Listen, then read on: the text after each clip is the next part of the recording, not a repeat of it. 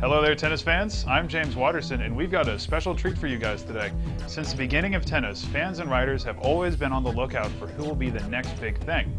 Many times they make predictions that rarely work out, but there are exceptions. For example, many people talked about how special Roger Federer was going to be before he won Wimbledon, but I doubt many people had any idea that he would go on to win 15 Grand Slam titles. Now, he was one of the few that actually worked out. So, in this special report, we're going to play the prediction game with one added restriction. There are promising players of many ages, and if a guy like Jurgen Melzer is any proof, it is possible to be a late bloomer in tennis. But today, and in our second video, which you'll see later, we're going to look at the most promising youngsters under the age of 21. Now, if you follow tennis closely, you probably won't be surprised by our first three, but stay tuned, you may actually learn something interesting. At number 28, Milos is the highest ranked player on our list. At 6 feet 5 inches tall, he is also the tallest.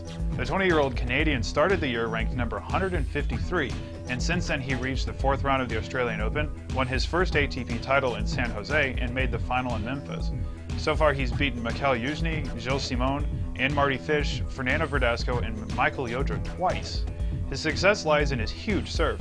Raonic is already the ace leader on the tour with 509 aces.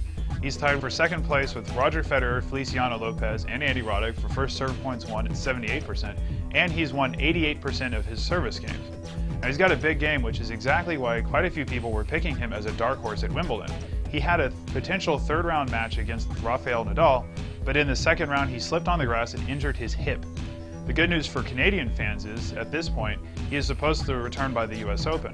He could make even greater strides there because the hardcourt suits his powerful game and he has no points to defend. Ah yes, Grigor Dimitrov, also known as Baby Federer. Although much has been said and written about the 20-year-old from Bulgaria, we had to include him in our list. The comparisons to Federer aren't inaccurate. Dimitrov has a vicious forehand and a smooth one-handed backhand, plus a good transition game. The Bulgarian started the year within the top 100 and advanced to the second round of the Australian Open after he beat then number 38 Andrei Golubev.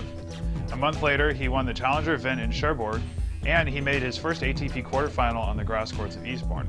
He then lost to Jo-Wilfried Tsonga in the second round of Wimbledon in what was a very compelling and very close match. Dimitrov took the first set in a tiebreaker and then was just barely outdone by the Frenchman in the end. His success on the grass isn't too surprising when you consider that he won the Wimbledon Junior title in 2008. He also won the US Open Junior title that year, indicating that he is comfortable on quicker surfaces. Like Raonic, he has no ATP Tour points to defend, and with his current ranking of number 59, he is guaranteed a spot in the main draw. Tomic is the youngest player on our list at 18 years old. He's been on the radar for a little more than a year because in the second round of the 2010 Australian Open, he took then number 14 Marin Cilic to five sets. He started this year ranked number 209, and he scored his first win against a top 40 player when he beat Feliciano Lopez at this year's Australian Open. Tomic did well at a few challengers for the rest of the year, and then he played his way through qualifying to make the quarterfinals at Wimbledon, where he lost to Novak Djokovic in four sets. Now, en route to that stage, he beat Nikolai Davydenko, Robin Soderling, and Xavier Malisse. His appearance in the quarterfinal elevated him to a career high number 71. Now, Tomic plays an odd game for someone who is 6 feet 4 inches tall. Even he admits that he has, plays a more mental and intellectual style, and he doesn't hit powerfully because unless he has to. The change in pace often frustrates his opponents, which is exactly what he wants.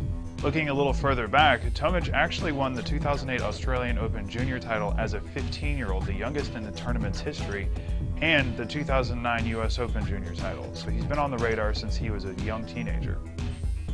And that does it for part one of our young and upcoming players to watch out for series of videos. Stay tuned for part two, which you can look out for on our YouTube channel. Now to see more videos like this one, remember to subscribe to us and follow us on Twitter and Facebook. Thanks for watching.